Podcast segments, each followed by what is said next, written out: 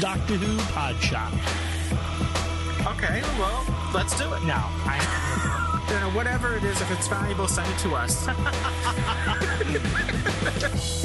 For the best in all things Doctor Who, it's Doctor Who Podshock, the podcast all about Doctor Who, the longest running science fiction television program, with Louis Trapani, Hello.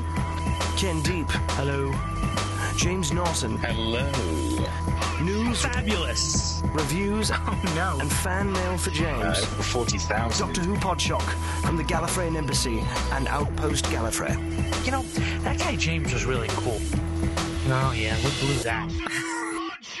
I'm the doctor, and who are you? Who are you? Who are you?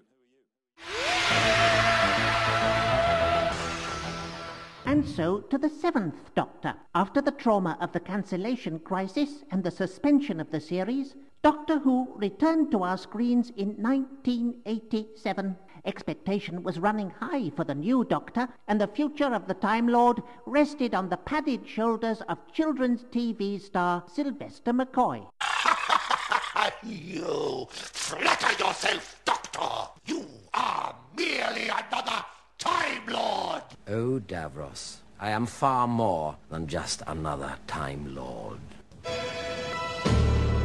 Good hunting. Yes. It would have been too easy. Seems we must always meet again. They do say opposites attract. But this is the end, Doctor. You see it. It's a power. A power from that planet. It's growing within me. Are you frightened yet? No. You should be. It nearly beat me. Such a simple, brutal power, just the power of tooth and claw. It nearly destroyed me, a Time Lord. But I won. I controlled that force, Doctor. And now, at last, I have the power to destroy you. Well, I mean, the fans are great. I mean, they're wonderful, amazing people. And they gave me such a great and joyful welcome when I arrived. Um, I thought someone else had come onto the stage when I arrived, but it was only me, and I was so pleased. As you said, who is Sylvester McCoy? Well, that's a secret, really. That's why I play all these other parts. You know, I can't help feeling sorry for the Rani Mel, getting caught in her own devious trap. She's got nobody to blame but herself. Suppose so. But what was she doing prowling around on the Kershaw? Well, I'd have thought the reason was obvious. Is it? Come on now. No, I will not work in the dark like this. But you thrive on challenge. I'm adamant. This could be some diabolical scheme. To do what? That's the question. He had a big job of getting Doctor Who, in the public's mind, back on the rails after that turbulent time. He started off as a kind of sl- comedic Chaplinesque type of doctor. By the time this all went out, I sadly had become a very jaded, cynical Doctor Who fan and was beginning to think, hmm, the shine's going off a bit. Nothing to do with Sylvester, but just everything looked a bit bland. Oh, really, Mel, it's fascinating. And then Bonnie decided that she was going to leave. I suppose it's time I should be going. We were keen to move on, not from Bonnie so much as from the character that she was portraying.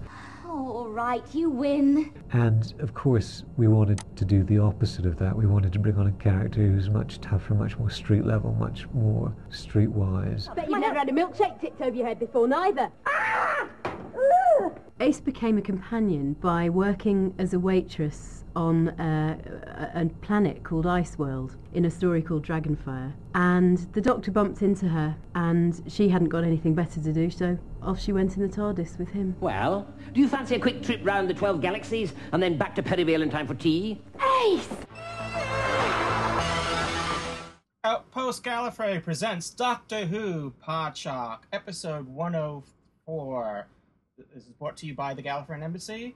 This is Louis Trapani, and with me is our outstanding and always outstanding co-host, uh, Ken Deep. Hello. Hey, Ken, how you doing? All right. Happy holidays to everybody. Ho ho ho! Greetings. Hopefully that- this will be out in time for everybody to enjoy those greetings. I yeah for 2008, sure. And also joining us is, um, as always, the astute and um, I, I'm running out of colorful metaphors here, but uh, Dave, who leaves me speechless from the UK.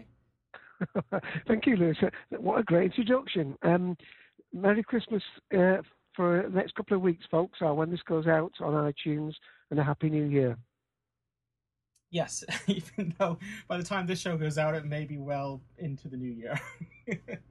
well, actually, okay. Let's be fair. This is a live show, and people listening to it live today. On uh, today is the the sixteenth of December, so it's still the holiday spirit, and people do get the live feed. Uh, it's a a bit raw, but you're welcome to get the live feed.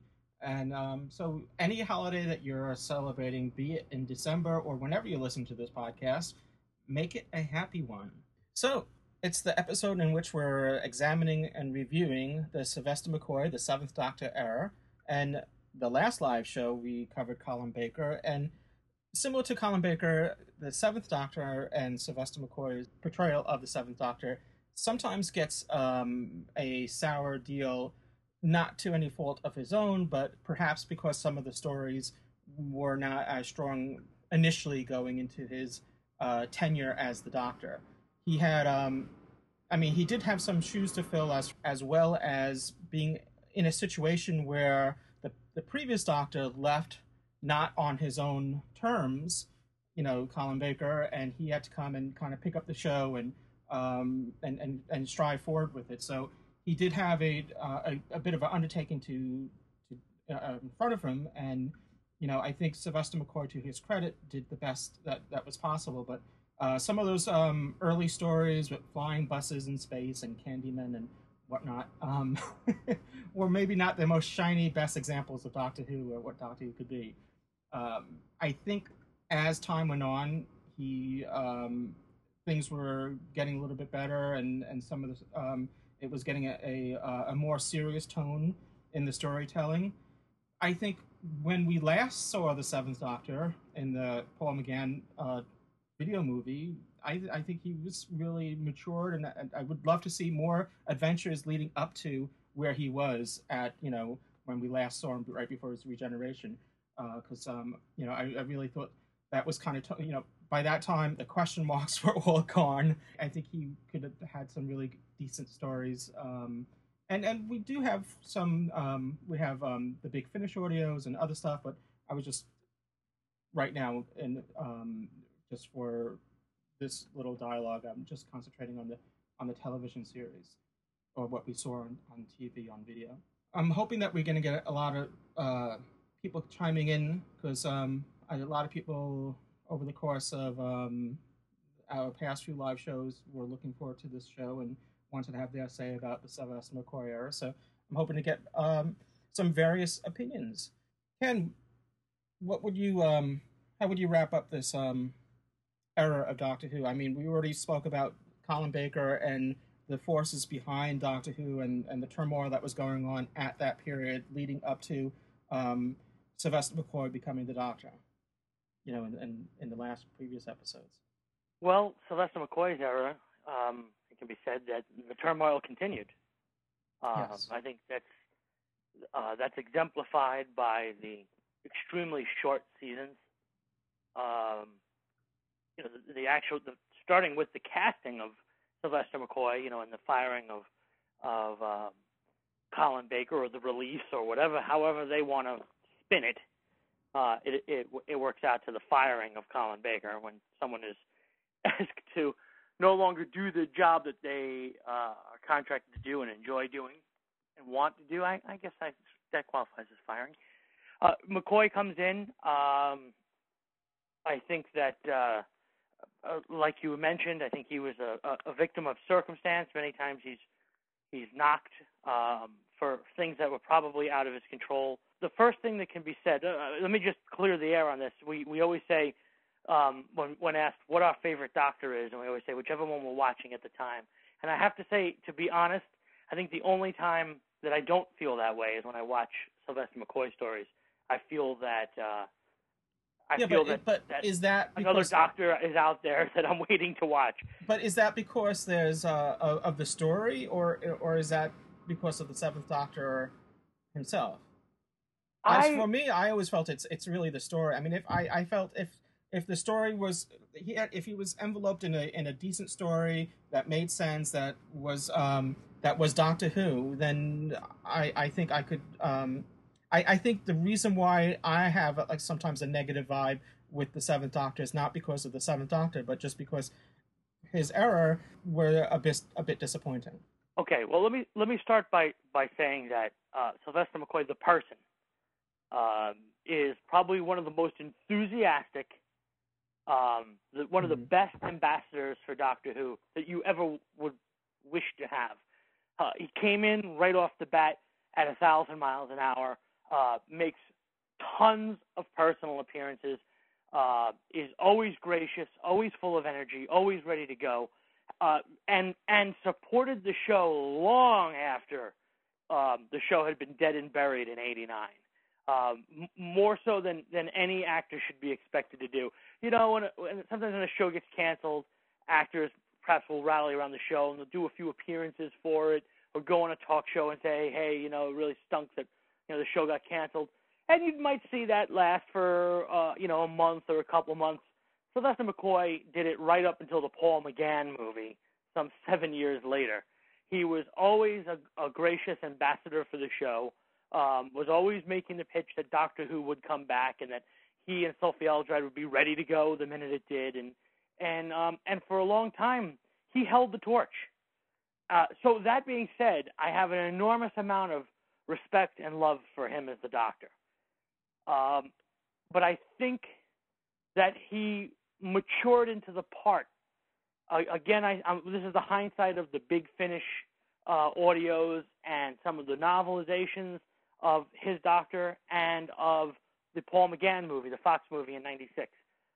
I think that his first season, he came in all gung ho.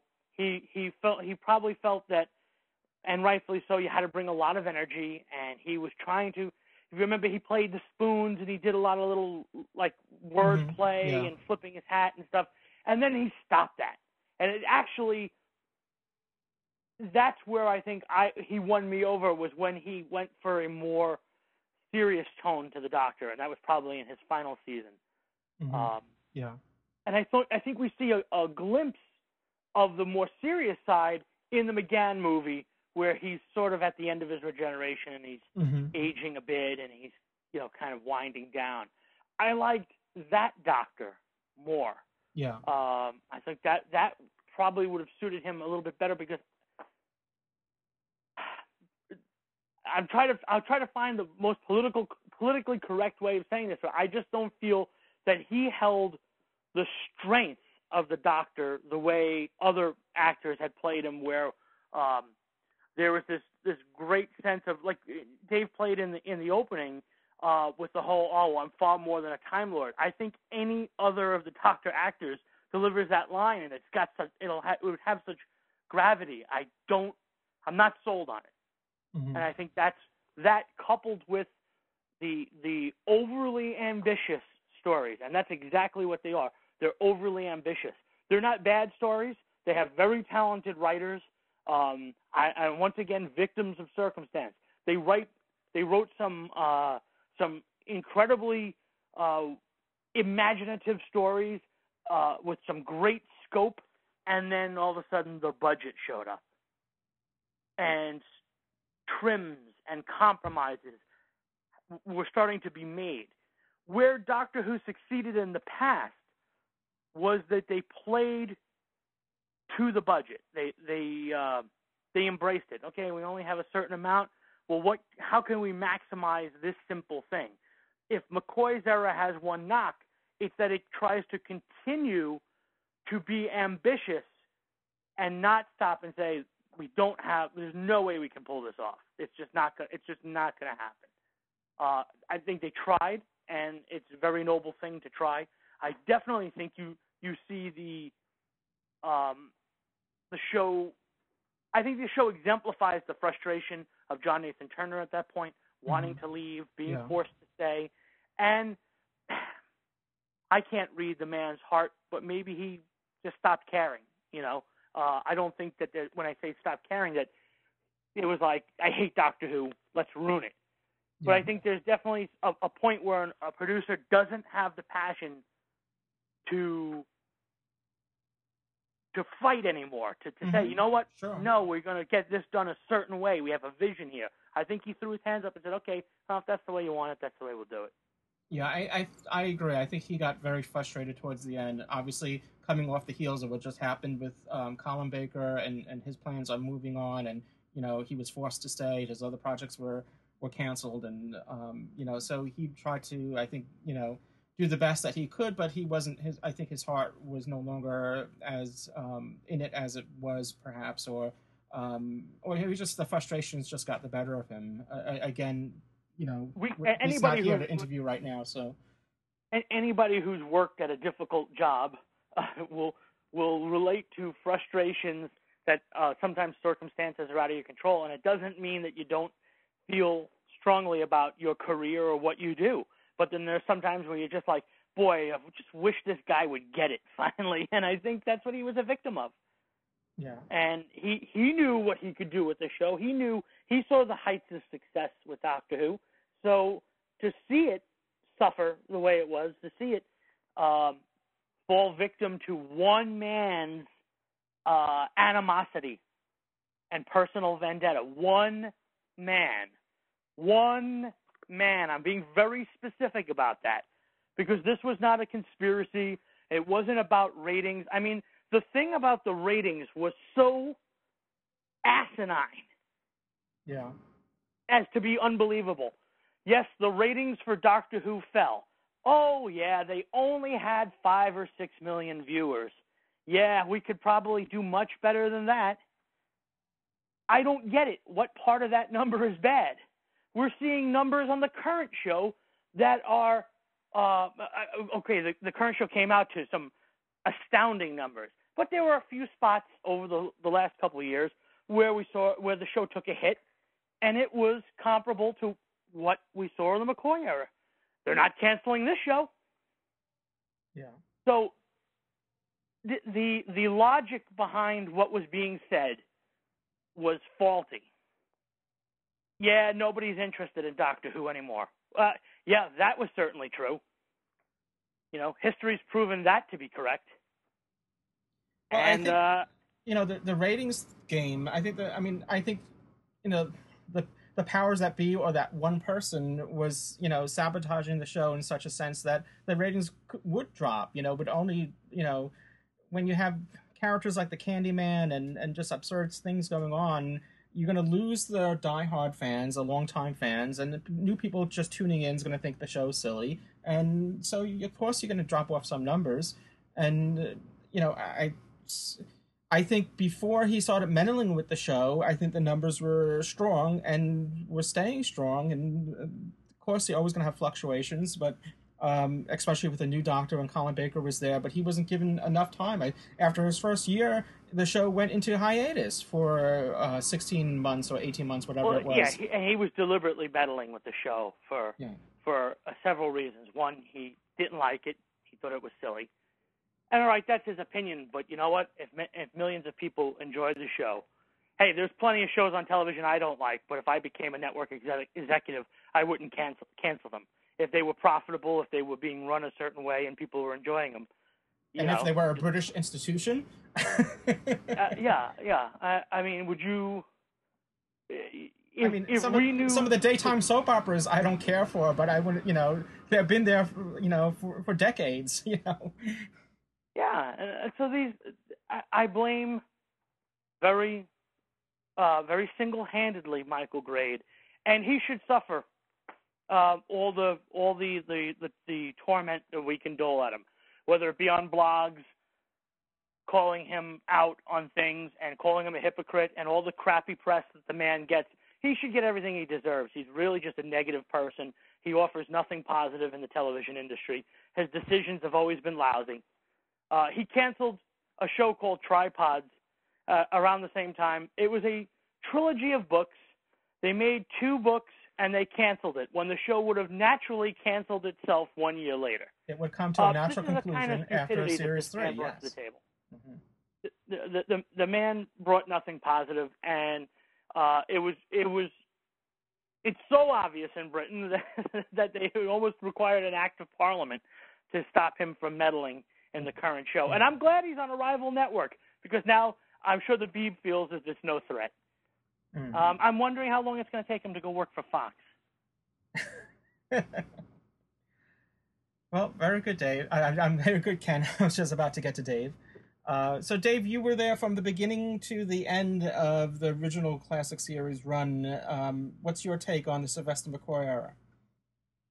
Well, he's not one of my favourites, I have to admit. But uh, just before I talk about that, I knew I knew uh, where Ken's bile was coming from as soon as he mentioned the word tripods.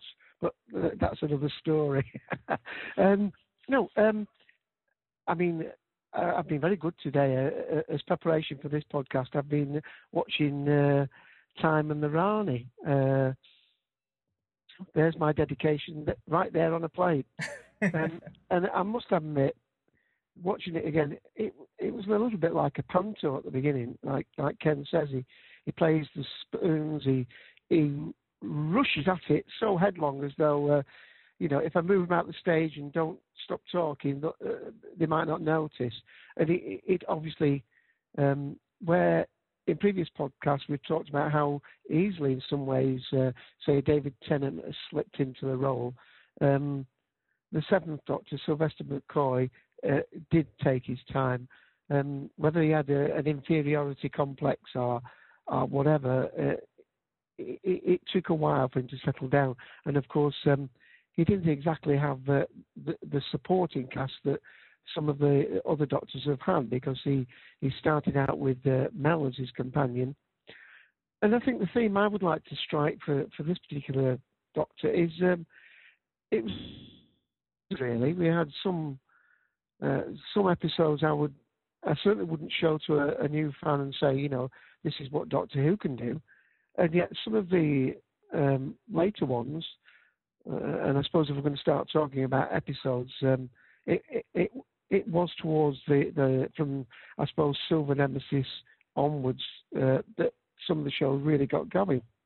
But um, uh, the thing is, of course, um, in the new series, like David Tennant, all right, he had to compare himself to uh, Christopher Eccleston, and that's a pretty hard act to stand up to. But for a lot of the new fans, that was the only comparison that could be made. I mean, Sylvester was there, the Seventh Doctor, uh, and he had an awful lot of um, good actors to come um, to be stood with. And I mean, when we talked about Peter Davidson, I mean, he'd been in quite a lot of other series. He was used to television performance, and uh, he was um, was more comfortable in the role. But he certainly um, was able to make it his own. Now, having said all that, watching the first one, I did quite like one or two of the little uh, prompts, like the, where he's searching for his costume, and, and he reprises at least uh, four of the Doctor's outfits, uh, the cricketing one, and uh, Tom Baker's outfit, and so on. So you've got to give it credit to the lad. He's, uh, I mean, I know it's the script writers who write it, but he was prepared to make himself look a little bit foolish. And, and I suppose that's the one time that the Doctor can get away with it because it was a regeneration. We can say, well, is this a Doctor who's up for the job? or is it just a difficult transition and and, and, and we make allowances? And I think that's what I did. Um, but but it, it, was sometimes an act of loyalty to keep watching some of the series. Now, luckily for me, um, I think Dr.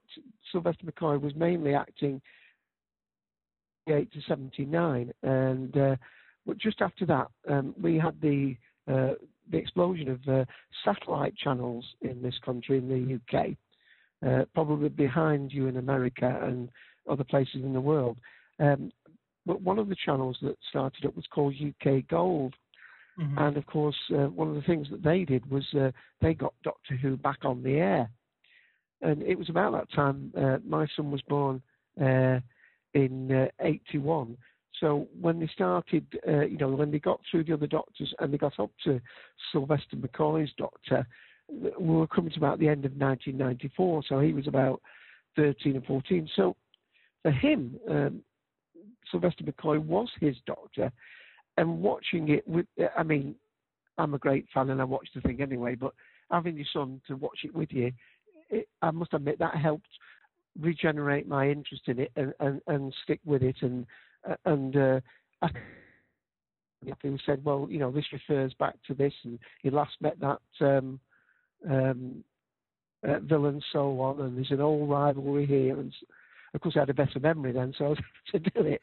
Um, But, uh, yeah, um, and it was a pretty.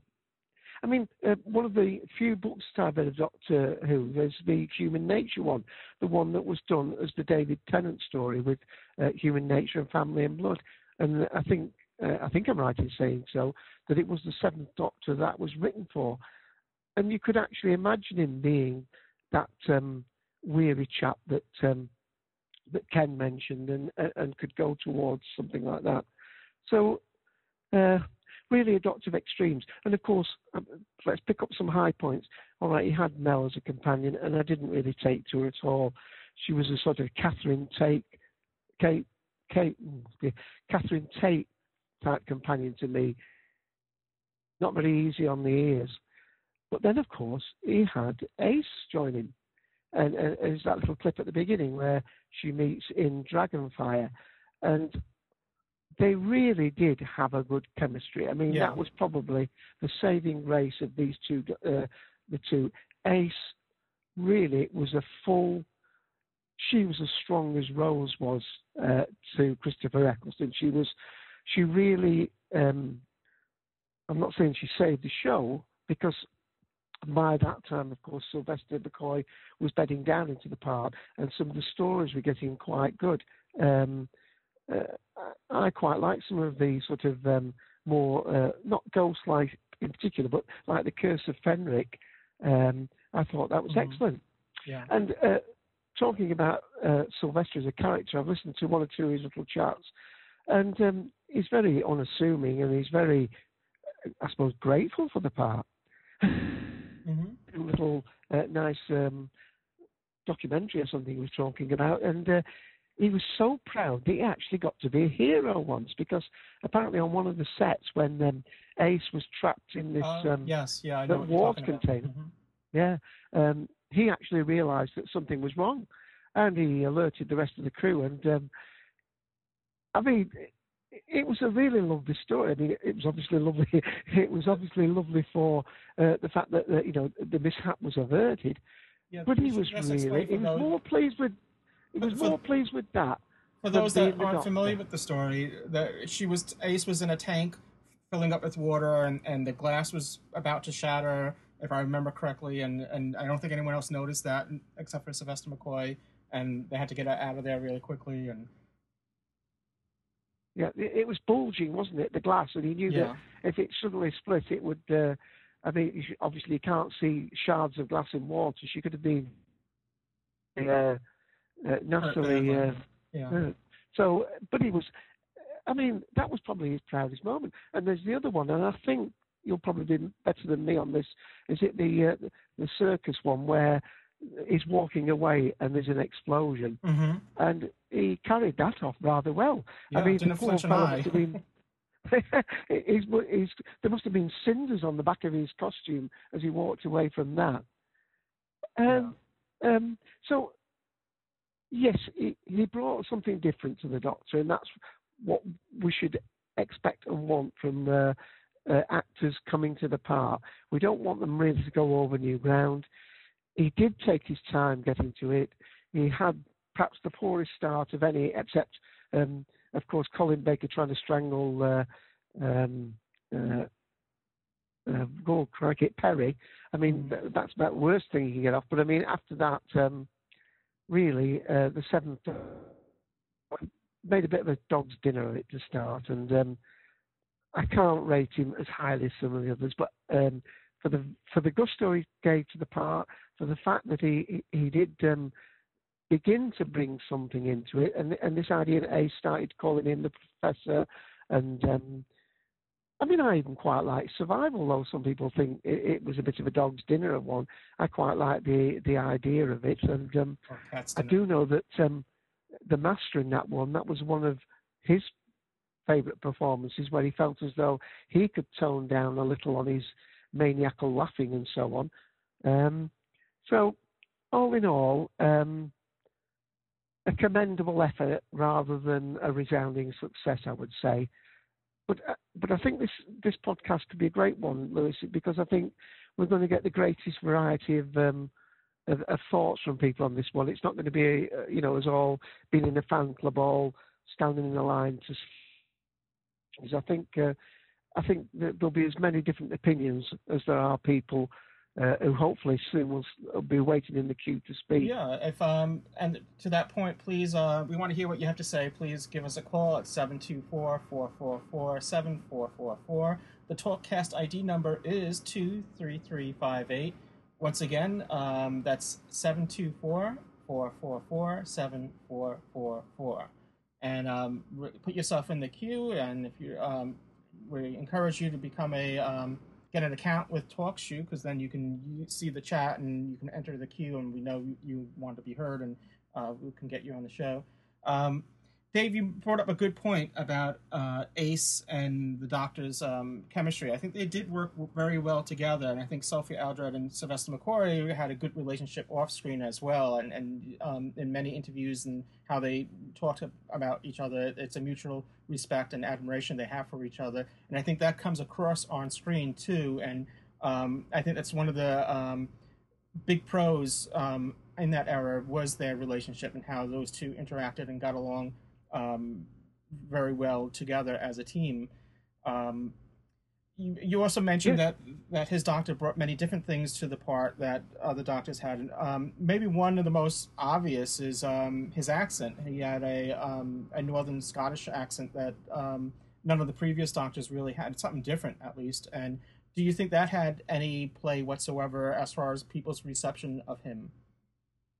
Well, I'm sure it, it, it was probably a little bit difficult for for uh, non-British people to follow. I mean, indeed, uh, listening to that very first show again today, I mean, uh, it, it's you really got to concentrate, and um, he, he did he did slow down. And again, I think this was, as Ken said, his growing confidence in the part. He felt as though um, he, he could he could um, take up his space a little bit better. He didn't feel as though he had to be agitated and run about. He could just stand there. He could uh, uh, lift his um, his umbrella up to his chin and rub his chin, and um, uh, perhaps um, take a leaf out of one or two of the other ones. I think he drew quite heavily on the first two doctors, probably more so than any of the other uh, the, the other doctors have since then. And of course, um, if I can just what you said about Ace, she really um, has enabled people like Rose um, uh, to actually have that sort of gutsy, ballsy character and and go. I mean, um, the, the the very first time she was attacking um, Daleks, you know, with a a, a baseball bat and a, a Nitro Nine and a should I blow it up, Professor? You know, I mean, you know, and he's he's having to hold her back. Uh, it, gave quite a nice dynamic, and um, probably, although I would say is, uh, as I say, not not high on my list. That particular pairing of Doctor and Ace would rate um, quite highly in my books. I think as a uh, as um, for the way that they carried the story. Yeah, we haven't had a companion like Ace, uh, at least a female companion, since uh, with that tenacity since uh, probably um, Leela. You know, Leela was very aggressive and out there, and, and you know, kind of broke the boundaries of um, you know what, what's supposed to be what so, what society terms as proper for you know a woman to act and whatever. And um, but you know, you know, Ace pulled punches, and you know, she just um, well wielded a bat and um, didn't you know blink an eye. And she and Louis, she was fiercely loyal, wasn't she? I mean, Yes. um, like Leela would protect the doctor's back, as you as you said, the Tom Baker, fourth Doctor.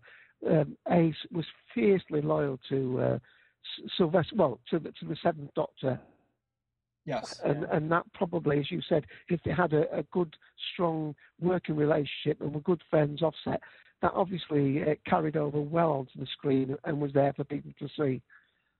Yeah, I thought it did. I, I thought it was very evident watching, you know, on screen and off screen that they had a, a true bond, a good relationship, and you know, I, I think it, it it carried over from one to the other. Um, we're gonna we have um, Michael from the Tin Dog podcast, and we're gonna um, see what he has to say. All right. Hey there. Hello. Hi. Can you hear me? Welcome back on board. Good to have you back on the show.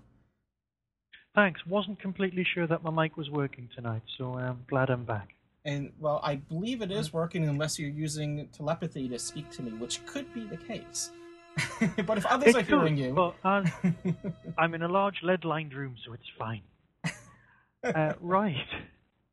The Seventh Doctor. I must admit, um, last week I was out at a, a works Christmas or whenever you're listening to this podcast seasonal bash, and Mm-hmm. uh, somebody asked me what my favourite Doctor was, and um, I sort of pondered for a bit, and then I realised, um, uh, rather, I surprised myself more than anything else by saying, you know, I've got a really soft spot for Sylvester McCoy's Doctor. And of course, there was a big scratched needle, and the room went completely silent, and people stared at me and avoided me for the rest of the evening. But it is true, I do have a very soft spot for Sylvester McCoy's Doctor. Admittedly, a lot of that comes from um, a love I had at the time of the Virgin novelizations. Um, once the series had finished, um, I was working in a bookstore at the time, and every month they would come out, and I ended up with a complete set. I was very, very fond of them. So my Seventh Doctor experience doesn't always have Sylvester McCoy in there. It's just in my head. He's playing the part. So perhaps the acting was down to just the writing for a long time. And- and and of course the um, sorry, go on. No, no, I was just gonna because you had mentioned the Virgin books, and if um, if I recall correctly, um, that's where Paul Cornell's story, Human Nature, first came about. Was um, a Sylvester McCoy? Well, it was a Seventh Doctor story. Wasn't that the Virgin book line?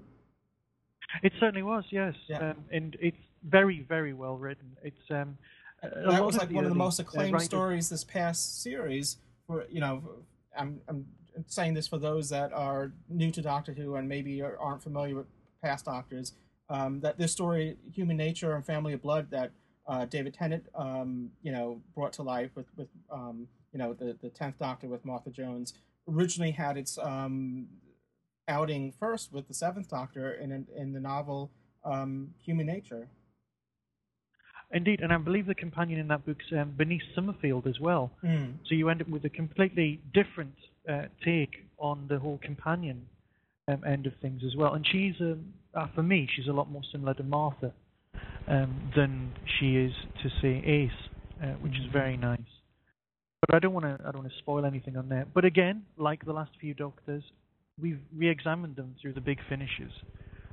But you do have to remember that we had 12 remarkably interesting stories that were on TV in the first place with him. Now, for me, it wasn't until Dragonfire that really McCoy sort of hit the ground running. But we had to remember that in England, we'd uh, we'd moved Doctor Who from its Saturday evening slot to a mid midweek slot right up against the um, most popular soap at the time. And that really did worry a lot of people because at the time in, in England, a lot of people just had one TV in the house.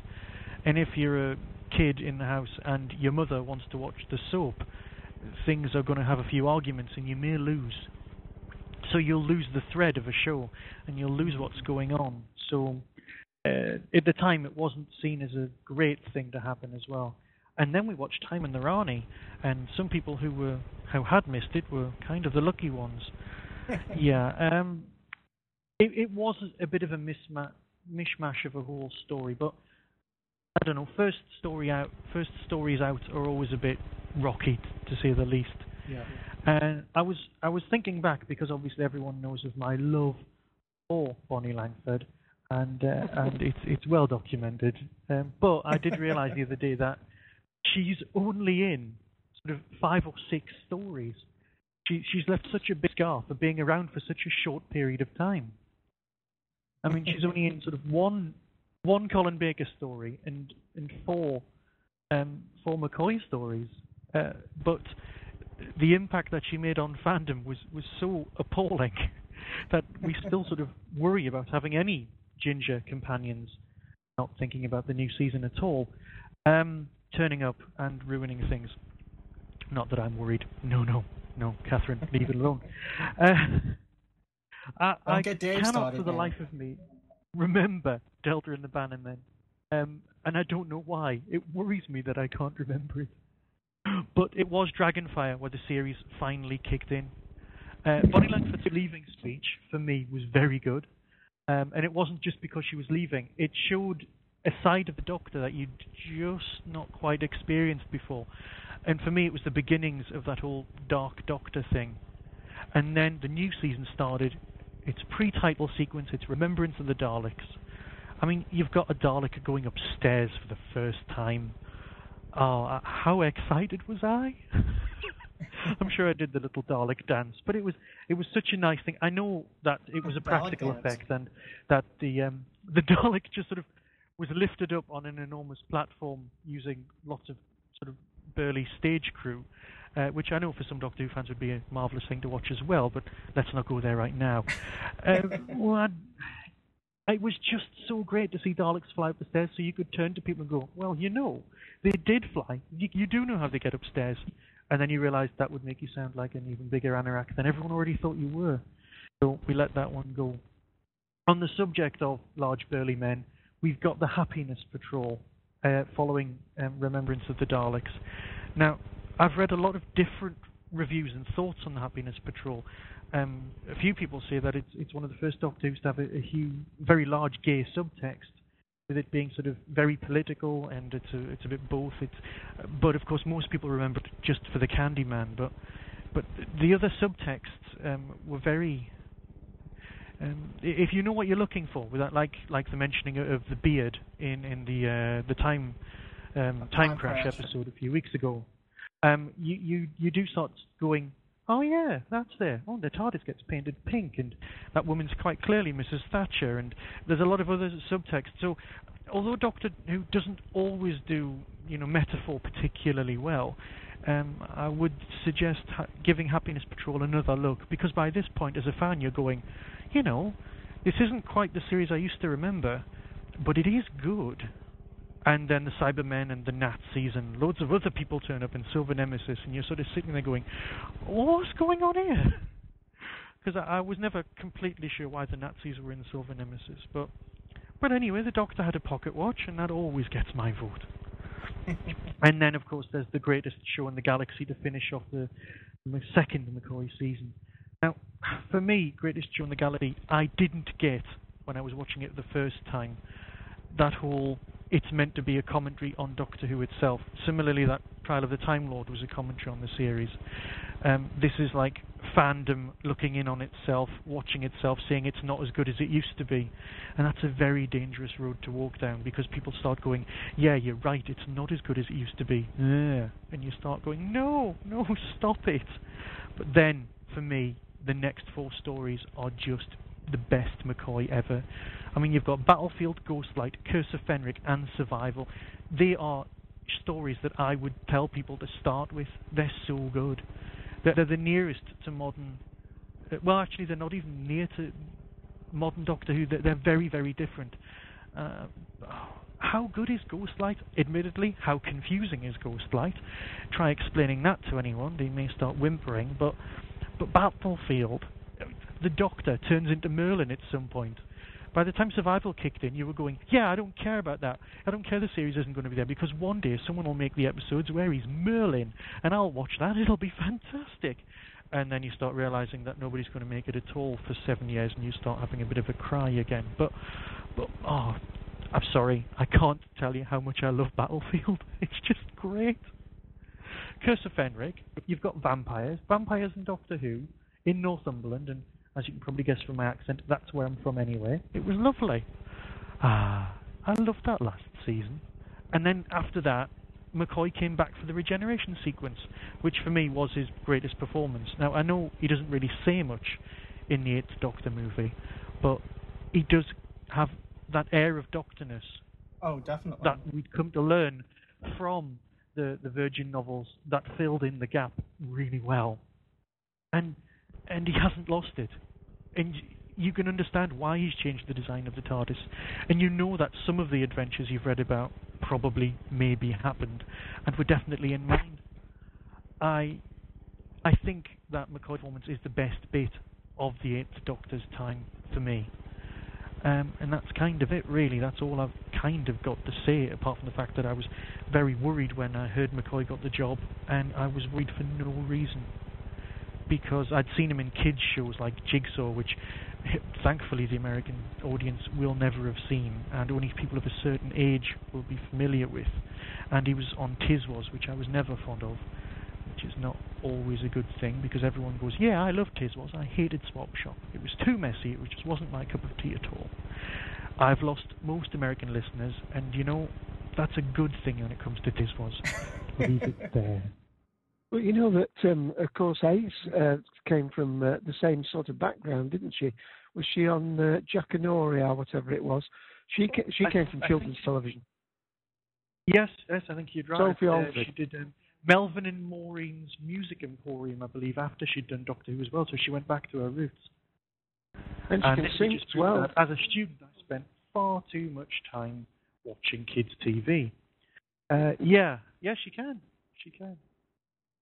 Um, before I move on completely, uh, um, I just want to say that the the big finish ones, he's done quite a few, and I made a sort of small list of ones to recommend. But I thought, with the news that Christmas is coming, or indeed when you're listening to this, Christmas may have been, and there may or may not be a character called Astrid who may or may not prove to be something else, that the story Unregenerate with McCoy is well worth looking into because that may or may not contain people of the same nature. Sorry, I don't want to give any spoilers away, but Unregenerate's actually quite a good story anyway. And uh, looking at my small list, Bonnie Langford actually appears in some of my uh, big finish recommendations. Wow. Things like Flip Flop. Flip Flop's a very interesting story, nice bit of experimental narrative because you've got two discs, uh, and they're not parts one, two, three, and four. They're they're black and white, and you can listen to the story in any order because, like a Back to the Future plot, the end of story A um, brings about the end of story B, and the end of story B brings around the end of story A. So they're both well worth listening to, and it's very, very, very interesting. Uh, if you want a bit of a scare, Night Thoughts, I would definitely recommend it. An absolutely terrifying thing. Um, if you're sitting alone in the dark listening to it on your iPod. Yes, I'm not recommending that Doctor Who fans sit alone a lot, but you know, there was a time when we were sort of social outcasts, and now we're very popular. He keeps telling himself. And finally, would be one of his first, which would be Shadow of the Scourge, and that's one of the ones with Bernice Summerfield in. Um, if you want to experience what she's like and give her a taster rather than embrace the Bernice Summerfield range straight off. Why do I sound like an advert for Big Finish? Shall I shut up now? Well, I, I think so. I, I do appreciate all the recommendations. Um, it's great that people have more material to go back to and, and listen to and watch. And uh, unfortunately, Sylvester McCoy, the Seventh Doctor, only has a, a, at least here in the U.S. only a handful of uh, DVD episodes released. I um, I think before Survival came out, it was just like three stories, and um, I think Survival makes the fourth story on DVD that's um, available out of his whole um, tenure as a Doctor. Um, hopefully, that you know more will be coming out, and people have uh, well, hopefully all the stories of Doctor Who will be coming out on DVD um, in my lifetime. I, I'm still scratching my head over Ghostlight, though. I, I I realize it was a bigger story that was chopped down to three episodes, and I, it's I, I still come away just scratching my head with that one. But I, um, know, I know it's got a lot to do with evolution and assassinating the Queen Victoria and a host of other things, but like you say, it really could do with an extra episode. Yeah, I, I think it suffered from um, being encapsulated into three episodes. I, I mean, I have never read, um, I forget the author who written it, but um, supposedly I think the book is a lot better. I hadn't read it. You know, I think he, or the original script at least. Well, we have, um, I want to thank you, Michael, um, for, all- for everything. There No was, uh, problem. wealth of material there that we ha- we can digest, and uh, appreciate Well- you sharing that with us. And Uh, anytime. and um and you know and i do agree with um i think by the time we got to see the, the paul mcgann movie sylvester mccoy was very comfortable you know in the doctor's shoes and i really felt that and i I wanted to see more of that seventh doctor and um you know it's a shame that that you know it was his last 30 minutes of the of the doctor not even you know so Uh, well, thanks for having me. all right Enjoy the you. rest of the show. Ta-ta. Thank you. Now we're going to go to um, Emily from Ohio. Um, Hi, Emily. Hi. Well, that's a tough act to follow from Michael. Um, yeah. Well, that's I- always the I case. really- It's not just you. We always have that problem. I. but but please tell us what you thought. What you think of uh, the Seventh Doctor. Well, I kind of thinking of uh, ginger companion. I think it would be kind of fun to have an actual, you know, ginger haired doctor, maybe with a beard. You know, that's my hopes for the thirteenth Doctor someday. Um, Maybe I, James Norton can that, fill the bill. Ooh, that's great. Um, and I kind of think that McCoy, um, I think in, in maybe in a lot of cases, maybe his uh, um, his settling down, you know, being less crazy, kind of mirrors uh, when Tennant acted like crazy. However, I kind of preferred Tennant acting crazy as compared to Sylvester when, in my opinion, he was a lot better uh, calmed down. And I think a lot of his best stories are actually in the Big Finish and even in novels such as uh, Human Nature, yeah, which is a book that I really want to read. Um, and uh, I was just wondering what you guys thought of his um, last scenes when he um, died and with the doctors picking out his heart at the end of the uh, original classic series. Uh, right before you're talking about um, I'm sorry. Um, are you talking about survival or are you talking about the Paul McGann story? Um, I'm talking about the um, survival. Sorry. Uh, Dave, any thoughts there? Well, well, well as far as I remember, Survival, it ends up with a lovely little bit of poetry where he and Ace walk off into the sunset. Let's talk about seas and and funny oceans and things, and uh, it's got a lovely ending to that. I mean, uh, I've often heard that quoted, but uh, I can't. Yeah, I can't think of the line. It- it's it, he, there's there is a Beautiful. line. Um, and Is that the line where? Is that the one where he's like, um, have no regrets? Isn't this the same thing William Hartnell says to Susan when he she leaves in uh, William Hartnell. It's it's similar to that, but it, Yeah, it, it somewhere was, the tea is getting cold. yeah. Puts it up. Uh, and and the, the and you uh, it's basically Oh, walking off into the sunset, Emily. I think I That- remember that- it. that's, uh, Is it the one where? Is it the one where he's like, someday I will come back. Yes, I shall come back. That, that's Until then, William Hartnell. there should be. No, no. Oh, I thought Sylvester said that too. I'm sorry. But it alludes to that i- in, in a nice uh, roundabout way. You could argue that it, it alludes to that because they are going off for more adventures, and and the feeling at the end of it is that uh, you know the Doctor's not stopped having adventures. It's just that we we are not following him for a while, and that uh, there are things for them to do. Places a little bit like the Mad Hat- Hatters. Go on, Louis. D- Dave, I found the quote. Here it is. Um, Well th- this is the Doctor. There are there are worlds out there where the sky is burning and the seas asleep and the rivers and the rivers dream. People made of smoke and cities of song. Somewhere there's danger. Somewhere there's injustice. Somewhere somewhere else the tea's getting cold. Come on, Ace. We got work to do. Okay, I Yeah, didn't do it in his accent. Absolutely But... marvelous. Yeah. Better than Red Dwarf. Doogie four four eight said, "Now with feeling, Louis." yeah, I just read that cold, so this is a live show. I didn't have any time to kind of prepare. Next. Well, thank you. We'll call you. Don't call us. Yes. Alrighty, so um, well, thank you so much, Emily. Um, did you have anything else that you wanted to comment on? I liked his out- co- outfit, the tie with the. It was awesome. That's all I wanted to say. What was that? I'm sorry. Oh, um, his white suit his was his was my favorite um costume of all the doctors. Uh, the Seventh Doctor's. The white I'm suit. surprised. I it, it did suit him. I mean, good heavens, after Colin Baker, what do you expect? Oh, you're just talking about this. Okay, I thought it was a particular outfit that the Seventh Doctor. Oh, no. It, it's just his general ensemble. It, it's just the question marks got a little bit, you know, over, you know, with the umbrella and the sweater and all that. But um, I, I thought, um, I mean, I, I think it was, um, yeah, you, you're always going to have contrast to the previous Doctor, and, and you needed to have something contrasting with, um, you know, the Sixth Doctor's most colorful outfit. So, um, so yeah, it's, it's, it's, it's, um, it's nice, and and I thought um, it carried over in the movie as well. You know, just minus the question marks. All right. Well, we're going to go to um, I memory serves. I believe it's Jay, um, also known as um, Fairport. Thanks again, Emily. Cheers.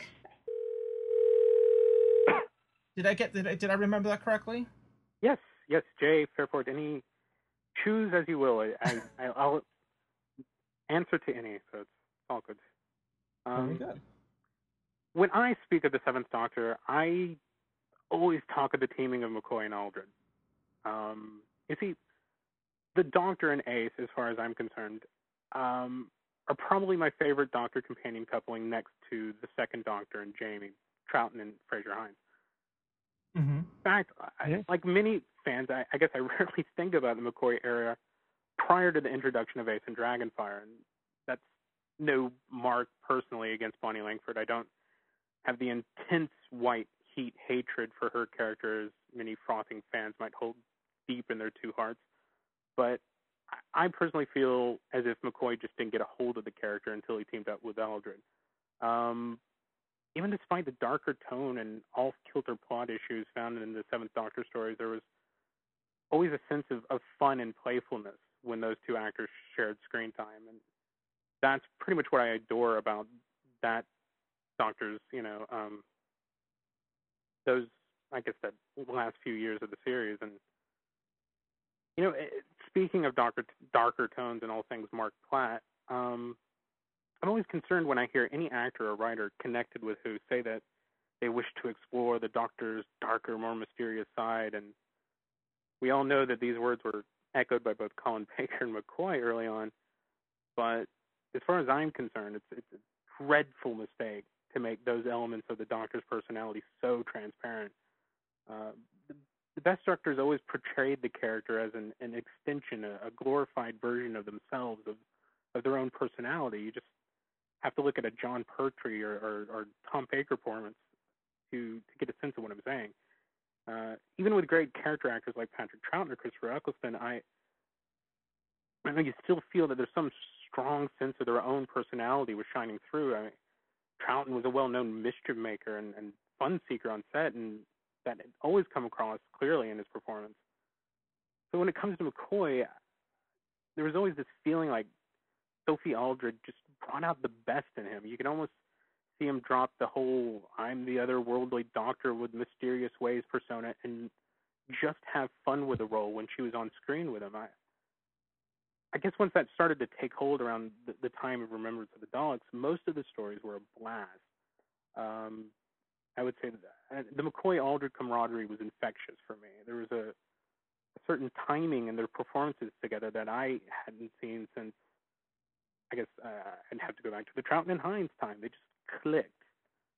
And um, you know what? If I may talk of my beloved Sophie for a moment, and to quote a great man, I have to say, ah, bless.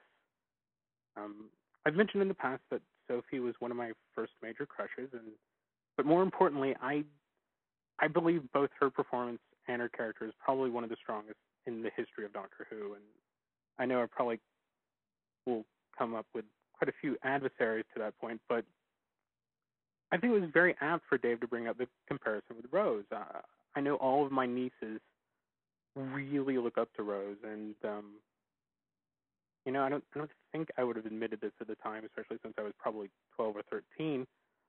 But I really looked up to Ace. Um, by the end of the series, I, her character was becoming as much of a hero to me as the Doctor. God's sakes, I started wearing jackets with patches and pins because of her. Uh, I don't know. I, her playful chemistry with McCoy was just brilliant. I, I don't think she's given nearly enough credit for the, the Mhm. successfulness of those final stories. Um, but um, I think that's it. That's that's all I've had to say. Um, Remembrance of the Daleks, um, Battlefield, uh, seek them out. Um, if I may bring up, uh, gosh, if I can remember the the Harvest on uh, Big Finish. That's another one to watch, listen to. Sorry. Um, but uh, other than that, I think I've had my say for today. Yeah, I, I probably would venture to say that you know, as we've seen with um, Sarah Jane Smith having her spin-off series, and I know there was rumors going around know, about a year or so ago when um, with centering around Rose, and um, there was a rumor that she was going to have a spin-off thing that never came about. Whatever, but you know what? I think um, Ace, out of you know, w- could pull off her own show as well. You know, she was a, that strong of a character that um, you know, you know, grouping with some other people, you know, she probably can carry her show herself. Well, and she's also one of the few characters, one of the few companions where you honestly don't know what happened to her. Um, I mean, granted, we, we, we still have the books um, that go one way, the audio stories that go another way, but to be honest, uh, whatever happened to Ace, that's you know that's a question that still hovers high. Uh, you know, what happens to her last story with the doctor? I you know, and uh, does she actually die? Does she not die? Um, I actually haven't read any of the books, but um, I know they run somewhat contrary to um, the audio stories that I, I I'm really enjoying. I, I think that um, the Sophie and um, Doctor stories are are fabulous on Big Finish. So. Yeah, and Jay, Jay, if I can interrupt a minute, I mean, we also with Soph, uh, with Sophie and Ace, should I say, we get a little bit more of history of a, a companion, don't we? I mean, I know you said we don't know what happens to her. Yeah, I was going to mention that the, too. the connection with Perivale and uh, she goes back in survival and things like that. Very interesting a, history. a, a very well-rounded character, isn't she? Oh, absolutely. Um, I I think I mean once again I would say she's almost a, a prototype for um, for Rose in the new series. Uh, I, I one of the things I appreciated about it, appreciated about the show is I had, as a kid I had stopped watching when Colin Baker was on, and that's once again no reflection on Colin. I I just picked it back up I guess around Remembrance of the Daleks, and her character is what brought me back to the show initially. I mean, I love Sylvester, and I, I think they're wonderful on screen together. But um, once again, I just don't think Sophie Aldred gets enough credit. I, I often hear negative things, and it, it completely shocks me every time. I, I would hands down put her as one of the top companions. Mm-hmm. Uh, Louis, not to put you on the spot, but haven't uh, in a past Podshock you got a an interview with uh, Sophie Aldred? Yeah, we we did. Uh, uh, Um, you- I don't know if you know on which number. offhand, I don't know, but um, if I can find out. Well, that's something that our listeners now, if they, if they, what Jay has said, and and and I and I agree with him quite well. I mean, that was one of the the, the highlights of this era was was the the the relationship. But um, I think they might like to hear uh, that little interview that was on an earlier pod. I mean, it's always nice going back to some of these earlier uh, pod shocks because um, you know some of them really do stand another listen down It's, the um, line. Yeah, it's episode it's Podshock episode sixty four where there's um uh our con- regular contributor Jerry Reynolds um did an interview with Sophie Aldred and that was um recorded back in 1993. So it's um just a few years after you know the sh- the series came to a close, if you will, and um it's interesting. It's um you know it's it's not a long interview, but it's um it's interesting nonetheless. Was it around the time of Dimensions in Time? Was that the same year? It was 1990. It was December 1993. So yeah, that would be um, that would that would mark the um, what was it the 30th um, yeah the 30th anniversary, wasn't it? Yeah. Sorry to bring up Dimensions in Time. I know that's a huge no-no. Yeah, we try to forget that. But, um, Dementia in time. More like it. On another side note, um, I know Louis and Ken um, is, and myself will all be at Gallifrey 2008, and um, it's it's a, a heavy Seventh Doctor theme this year, Well, Sylvester McCoy will be there. and Sophie, Oh, and Sophie as well. That's um, excellent. and I think maybe even what is it, Marc Platt might be there. I, I certainly have nothing but questions for him. Andrew Cartmel as well. Will definitely be um, a seventh Doctor era um, convention, if you will. All right. Well, thanks, Jay. We're gonna um, next in queue. We have um, Shardy. Hello. Hello. Greetings. Welcome to Doctor Who Punch. Uh, uh, hi everyone. I'm just basically gonna talk because I, being a child of '86, if you can hear me, um, Mhm. Yeah. Yes. can you hear me? We hear Yeah, you. As a child of '86, I grew up on early Sylvester, so I've got very sort of vague memories of stuff like Silver Nemesis from when I was what about two. So I really just love that period because that is sort of my Doctor. hmm And when it came to the Paul McGann movie, seeing who I, a character I'd grown up with sort of shot rather brutally, that sort of left me rather shocked.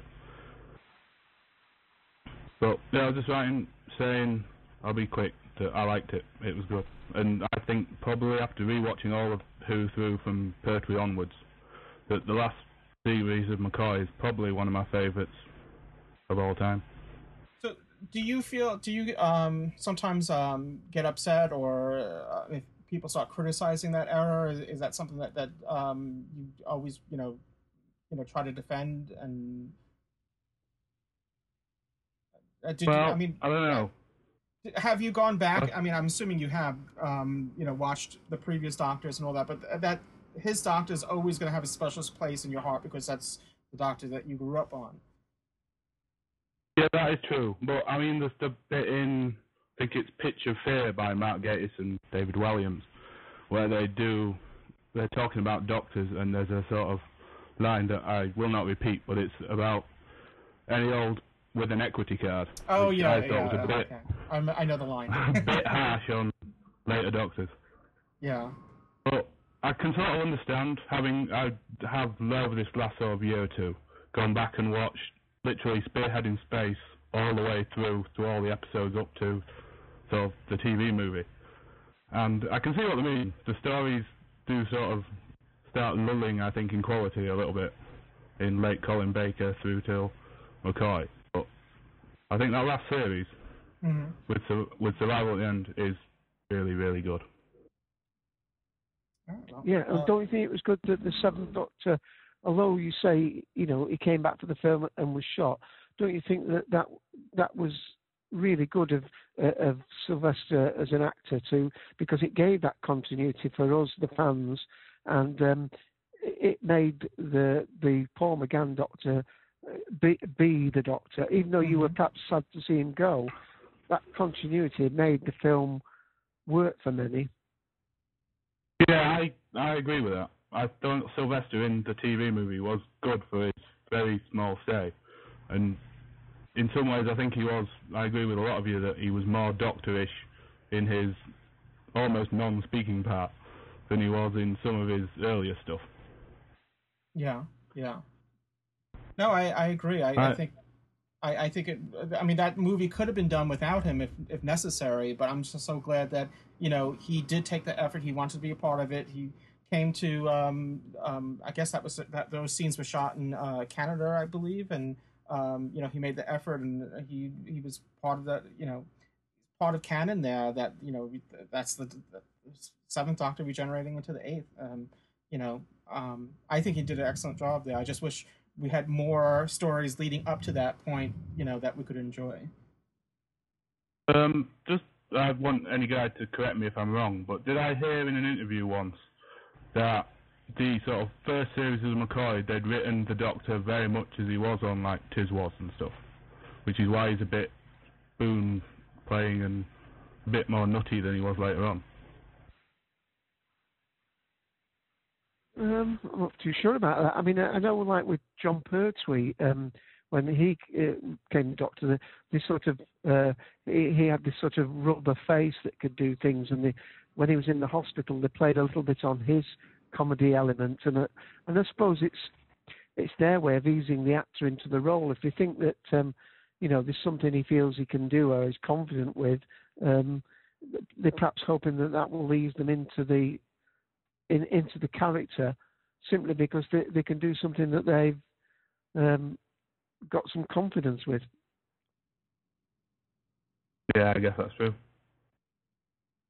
And anyway, I'll see you guys because I've got to nip off right now. Okay, well, thank you so much. Appreciate your thoughts. Um, I know we mentioned um, a previous Podshock episode that we interv- um, that we had an interview with um, Sophie Aldred. I also want to remind uh, our listeners if you go back to way back to Podshock episode 20, uh, you can hear an interview that um, that I conducted with Sylvester McCoy himself, and that was in um, from 1999, if I remember correctly.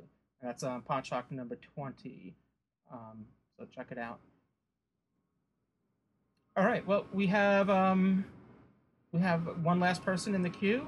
This is uh, Doctor Who 001. Hello there. Hello there. Welcome to Doctor Who Podshock. Thank you. It's good to be here finally. Um, just wanted to give my opinion really on the McCoy era. Um, although I have nothing against uh, Bonnie Langford, I felt that it didn't really get going uh, until Sophie came on board in Dragonfire. Uh, and I really feel that the combination of Sophie and Sylvester was really, really good.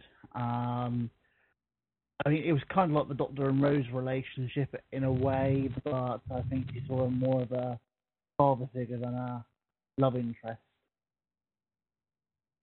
Um, like I said, I think if uh, Who had been allowed to carry on uh, into another couple of seasons, uh, it would have been good because I did like the way that they were moving slowly darker with the character of the Doctor and um, sort of trying to really give you some sort of an idea into what perhaps who the Doctor really is with the whole, um, you know, in Battlefield with is he Merlin. Mm-hmm.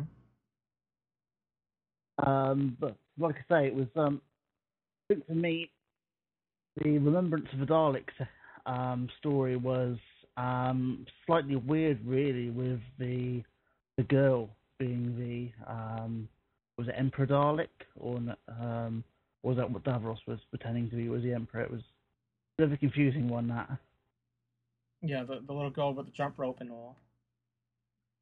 yeah, I, I thought that was sort of echoed again when we saw Human Nature with David Tennant and with the um, seeing that. Little girl- girl with the balloon. Yeah. yeah, yeah, yeah, very much so. And also, again, um, as well, I suppose partly in the uh, Daleks in Manhattan and evolution of the Daleks with, um, you know, the human beings turned into um, Dalek Sec. Um, just, you know, again, using another human again. Mm-hmm. Um, but like I said, I just wanted to give my my thoughts on the McCoy era, and so that um, I wish that it had been given longer because I think it was headed headed in the right direction. We were getting towards the stage where the fandom was beginning to come back to Doctor Who, where perhaps some people had left uh, during the, the Baker era, although of course that wasn't uh, Baker's fault. Um, McCoy's done some excellent um, Big Finish audios. Slowly working my way through those. I think the last one I listened to uh, was Bang a Bang Boom, I think it was, where it was supposed to be some sort of a, a song contest, which was quite a good one. Yeah, I mean, we could speculate on. I mean, imagine what would have happened if instead of letting the show just, you know, go into its long hiatus or cancellation or whatever you want to term it as, um, you know, if uh, JNT was able to leave the series and go off on his other projects, and a new producer came in and brought new life to the series with Sylvester McCoy as the Seventh Doctor and, and Ace, and uh, see what direction you know it could have went. You know, again, this is only we can only speculate on what might have or could have been. It's such a shame that it just never happened. Absolutely. Um, in, in a way, as well, with the TV movie, which I know we'll talk about next time with the McGann era, um, in a way, I wish McCoy had been able to be more of a part of that than just being there for the, the changeover, as it were, for the regeneration. Mhm. Uh, he seemed more suited to be able to play the Doctor at that stage than perhaps he was when he first took it on back in '87. Yeah, I, I agree. And that That's- echoes what a you said, different- Louis. Is, sorry to interrupt. What you said, Louis, that people thought that we'd now be having an older Doctor coming, you know, after Christopher Eccleston, uh, and we've gone younger. Well, Sylvester McCoy, as, as, as uh, has just been said, may well have been better almost in his, you know, late fifties or sixties. He perhaps would have been able to approach the part with more inner confidence and um, and and and got off to a, a quicker and more um, start because often uh, as a if the actual actor themselves exudes confidence, you you feel as though you can put your trust in him more, and I think. Uh, you know, it's a little bit like if you if you've ever been to a school uh, play or whatever, and you and a friend of a daughter's doing a part, and you you you're willing them to get through there a little bit and not make a mistake. And um, I think a little bit with the first uh, stories he was in, there was this feeling as though you know, don't mess it up, don't mess it up. And uh, although it did take time, as a lot of the commentators have chipped in today, the actual last four or five stories can stand pretty much against uh, most of the other seasons. And you know, he was justified in being picked for the part. It's perhaps pity he didn't come to it a little bit later in his career, maybe. Mm-hmm. Yeah, yeah, I quite, I quite agree with that. Um, but like I say, um, for me, I mean, I was um, 11 years old when McCoy uh, came into the part. Um, absolutely loved Sophie Aldred uh, in the part of Ace, and um, like like I said, and like it's just been said by um, Dave, uh, perhaps if it had come to him later on in his career, he would have lasted longer. Um, and that's pretty much what I've got, I've got to say on that. So thank you very much for having me on, and I hope to be able to join in next time when we talk about uh, the Paul McGann era. Yeah, definitely come back. I, I, do want to remind our listeners that in two weeks we're on our next live show. We're not going to be doing um, Paul McGann yet. We're going to be actually reviewing Voyage of the Damned. That will be on uh, December 30th um, of this year, 2007. And then after that, the following live show, two weeks after that, will be the Paul McGann show. But uh, definitely come back in two weeks when we uh, sink our teeth into the Titanic. And. Um, and um, we want to hear what you have to say about uh, the latest Doctor Who Christmas uh, spe- special, uh, Voyage of the Damned. Yes, it's certainly uh, there's a lot of material on the official Doctor Who site. Uh, there are some wallpapers and some trailers and some games and things. Lots of build-up for Christmas Day for the Voyage of the Damned. So lots of uh, lots of interactivity. I've already set the Voyage of the Damned wallpaper up on my on my Mac very exciting stuff. Then we're good to go. Yeah. All right. Well, I think that's going to wrap up today's. Um, thank you again, Doctor Who zero zero one. Uh, um, I'm sorry. What's your name and where are you calling from? Uh, my name is Simon. I'm calling from um, a little known place called Guernsey in the Channel Islands, which is technically uh, part of the UK, but we're quite close to the coast of France. Mm-hmm. Wow. Oh, but it's warmer than Manchester as well. Uh, it's absolutely freezing. oh. Well, I think um, yeah, was a, a, good show. We got a fair amount of uh, people chiming in from um, from that side of the pond. So I, I that's that's um, always a good thing. Absolutely. Thanks again for having me. Well, thanks again. Thank you. All right. Well, um, I think that's going to round up today's show on the Seventh Doctor, Sylvester McCoy. And as we spoke earlier, we will be uh, we will have an opportunity to speak and interview with Sylvester McCoy um, at the Gallifrey convention, Gallifrey One, which is actually Gallifrey 19, if I'm my numbers are correct. Nineteenth uh, Symphony is that, is that yes. what they're doing? Yeah, and that's in um, Los Angeles, um, the LAX airport, uh, Marriott Hotel, I believe. I'm just doing this off memory. And um, Los Angeles Marriott, Los Angeles Marriott Airport or Airport Marriott, and yeah, it's one of those things.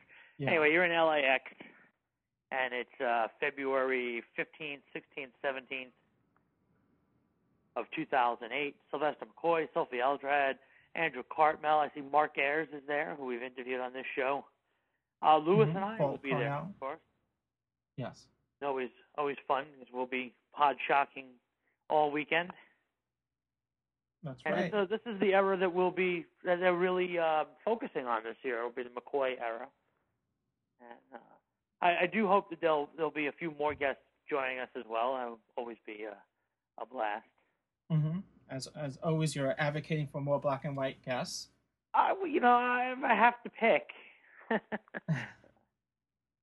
We And we really we clo- need to appreciate what we have, Yeah. you know, while we can. So Uh, Dave, before we about to say close, something? Louis, yeah, can I just mention that uh, for people who still want to talk or are not talked out for tonight, uh, I think uh, Wes has got the CIA uh, podcast uh, due to start um, on the hour in about uh, five minutes or so. Mhm. If people want to take a short break ab- and join us, Absolutely. and that is uh, Talkcast ID three zero six five nine three zero six five nine. Yeah, I encourage all our listeners to, to uh, and, and everyone that's here right now in our live show to continue the, the dialogue there. It's a um, Wes and, and Dave do a great job with Di- Diane, right? Diane, yeah. Mm-hmm. Um, it's a I'm great definitely show. join. Mhm. And um, I, I I'm enjoying it every week, and I wish I could be a part of it every week. All right, well, we're going to round out today's show. Thanks again for everyone that participated, and just a reminder once again: in two weeks, our next live show it will be the Voyage of the Damned show. So please be sure to join us then. Uh, we will continue pumping out uh, Doctor Who Podshock episodes, both studio and live shows, and uh, for those, um, just um, as a program note, uh, obviously in the UK, you probably know that Voyage of the Damned is um, coming out on Christmas Day. What, it, Dave, is that 10 o'clock, 10 p.m. Um, your time on Christmas Day? Voyage of the Damned? Yeah. It's at, uh, at ten, uh, 10 to 7 in the evening. Oh, 10 to 7. I, I, I probably heard 10 Yeah, to 7. and it's a long one. It's uh, 71 minutes, I believe. And, and uh, there was another historic moment, by the way, as well. The uh, the first um, one and a half minute teaser that was shown uh, on Saturday was the first teaser that was actually scheduled in the. It was actually advertised as uh, as a teaser in the in the, in the papers. You know, it didn't Wow. just they didn't just throw it up between things. It was actually an advertised program, one and a half minute trailer. That's amazing. This was uh, akin to uh, when you see uh, Star Wars or Star Trek or Indiana Jones movie trailers being announced. Oh, if you go to see this movie, there'll be a trailer for this movie, and people actually show up. And Lewis and I uh, are witnesses to having to sit through The Waterboy with Adam Sandler just to see the Phantom Menace trailer. Yeah. yeah. Uh, 90 minutes of my life I won't get back. Yeah. The next time that happens, we just have to arrive at the theater and just be very extremely late. Ooh, we missed the first hour and a half. Great. yeah. All right. But well, this, but this is really a, this is a, a, a tribute and a testament to science fiction and to fandom that they take the time. You notice they didn't take the time out to to say that the uh, EastEnders trailer is coming on, or the you know pick your pick your poison as far as shows go, even popular shows. You know, you wouldn't hear about yes, well they're going to show a teaser to the new movie for Friends. No, doesn't happen. only only in sci-fi. Yeah, the day of the tripods is nearly here. That's what we want next. yes. Yeah, well, they I know to- that Dis- Disney has the options on that movie, and um, it was in pre-production, but Hmm. no news as yet. All right. Well, once again, thanks everyone for being part of the show. Come back next time. Here's everyone. See everybody in two weeks for Voyage of the Damned. Bye. Here's.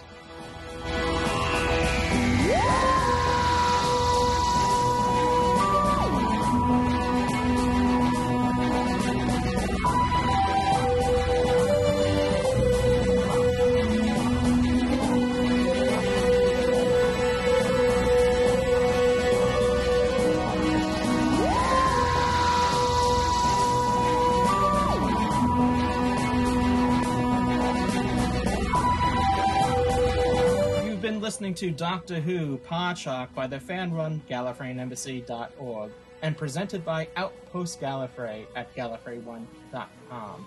Doctor Who is owned and trademarked by the BBC. Doctor Who Podshock is not affiliated with the BBC in any way. Come back next week for another exciting and informative episode of Doctor Who Podshock. You can email us at feedback at podshock.net.